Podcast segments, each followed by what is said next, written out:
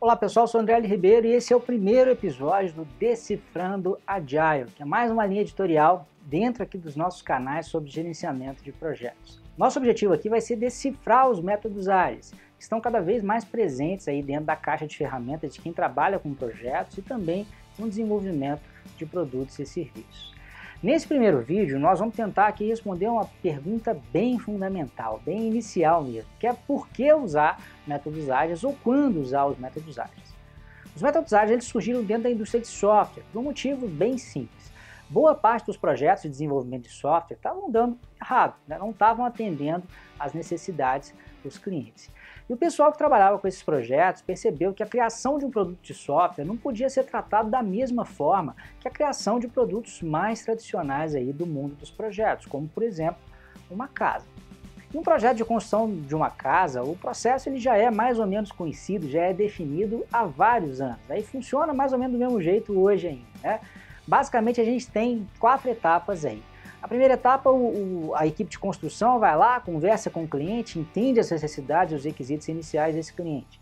Uma segunda etapa, esses requisitos são transformados em um ou mais desenhos arquitetônicos, que definem de uma forma muito detalhada tanto o que vai ser construído e também como vai ser construído. Né?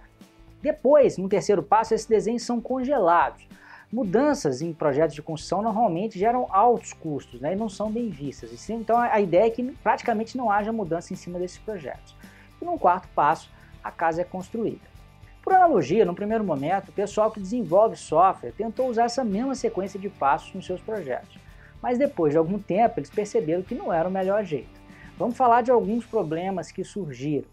Em relação ao primeiro passo, até que estava tudo ok. Essa ideia da equipe lá, conversar inicialmente com o cliente, entender os requisitos iniciais, beleza, até aí parecia que tudo ia correr bem. Mas no segundo passo começavam os problemas.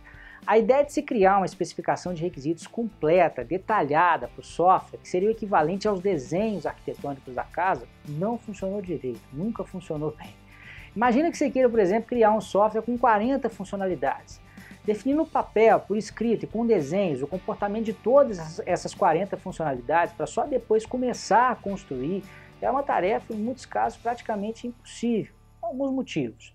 Primeiro, porque isso costuma gerar um efeito muito negativo, chamado paralisia da análise.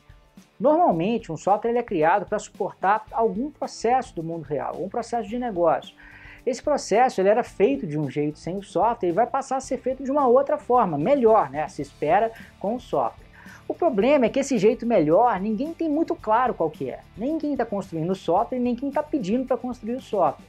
Assim, ao se discutir qual que é o melhor funcionamento para cada uma de 40 funcionalidades, por exemplo, essa tende a ser uma discussão sem fim. Eu já tive a oportunidade de participar de algumas reuniões de requisitos, né, de várias horas, só para descobrir na reunião seguinte que eles tinham mudado completamente de ideia. E eu conheço um caso real de uma empresa que ficou especificando um software por nove meses, gastou uma grana danada e acabou desistindo do projeto porque não chegaram no consenso, né, não construíram nada do software. É, agora vamos supor até que o pessoal consiga né, se livrar da paralisia da análise e comece de fato a construção. Aí um outro problema também é bastante comum. Ah, o que, que acontece nesse caso? A equipe, vai construir o software, se enfurna lá, fica durante seis meses, por exemplo, construindo o software, e no momento que o produto final ele é apresentado, é bastante comum que os usuários do software achem que não é exatamente aquilo que eles estão precisando, é aquilo que vai atender às necessidades. Primeiro, porque muitas vezes o processo de negócio que o software estava mapeando mudou nesse período. Né? O mundo hoje dos negócios é muito dinâmico e, e esse período né, que o pessoal ficou sem conversar, muita coisa pode ter mudado. Outro problema é um que eu chamo de a síndrome do presente imaginado. Eu não sei quanto a você, mas eu quando eu era criança, às vezes, talvez quando eu estava meio birrenta assim, meu pai falava que ia me dar um presente, descrevia esse presente, eu imaginava aquele negócio como sendo um troço espetacular. E quando eu recebia de fato o brinquedo, aquele presente, eu acabava que ele era, ele era algo muito aquém né, das minhas expectativas. E por que será que isso acontecia? Será que meu pai queria me enganar sempre? E na grande maioria das vezes a resposta é não. Quando ele me descrevia esse brinquedo, eu podia imaginar aquilo da forma como eu quisesse, e é bem natural que a descrição que ele me deu não batesse exatamente com a minha imaginação. Em relação a software, eu já vi essa expressão de decepção no rosto de muita gente por aí. Por mais que você tenha uma especificação, as pessoas elas só vão ter uma ideia realmente clara né, se o software atende ou não aquilo que elas querem quando elas pegarem de fato, usarem o produto final. E mesmo que esse resultado final até tenha sido mais ou menos igual, aquela coisa, né? Sempre dá para melhorar um pouquinho, né? Nada é tão perfeito que não possa ser melhorado. Só que quando a gente faz isso para 40 funcionalidades, por exemplo, que é o exemplo que eu dei aqui, você acaba tendo um problemão.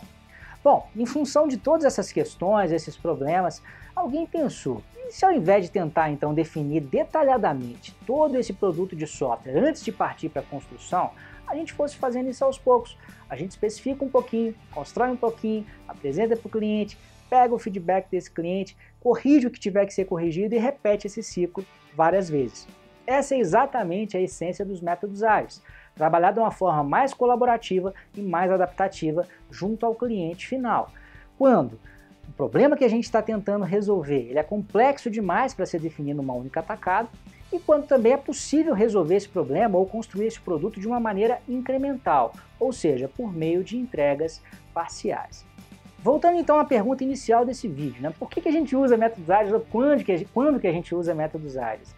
A gente vai usar esses métodos sempre que a gente estiver aí dentro dessas duas condições. Sempre que o problema for muito complexo para ser definido de cara, inicialmente numa única tacada, e sempre que a gente puder também é, fazer né, a construção desse produto, a resolução desse problema de uma maneira incremental, né, por meio de entregas parciais. Agora, tem um ponto que é muito importante. Apesar de eu ter citado o exemplo aqui de software, a indústria de software ter criado os métodos ágeis, eles serem a indústria de software ser disparado, né, o segmento que mais utiliza esses métodos, dá para usar também os métodos ágeis em outras áreas. Eu, no meu caso pessoal, já usei né, esses métodos em projetos de marketing, em projetos de criação de cursos digitais, né, que são cursos ministrados pela internet. E você, será que você pode usar também? Será que você se beneficiaria né, ao trabalhar de uma forma mais colaborativa, mais adaptativa com o seu cliente? Pense aí, a gente vai estar falando muito sobre esse assunto né, nos, nos mais diversos episódios aqui do Decifrando Agile. Esse é só o primeiro e eu tenho certeza que você tem muita coisa a aprender nessa nova série de vídeos que a gente está trazendo aqui para você. Um grande abraço e até a próxima!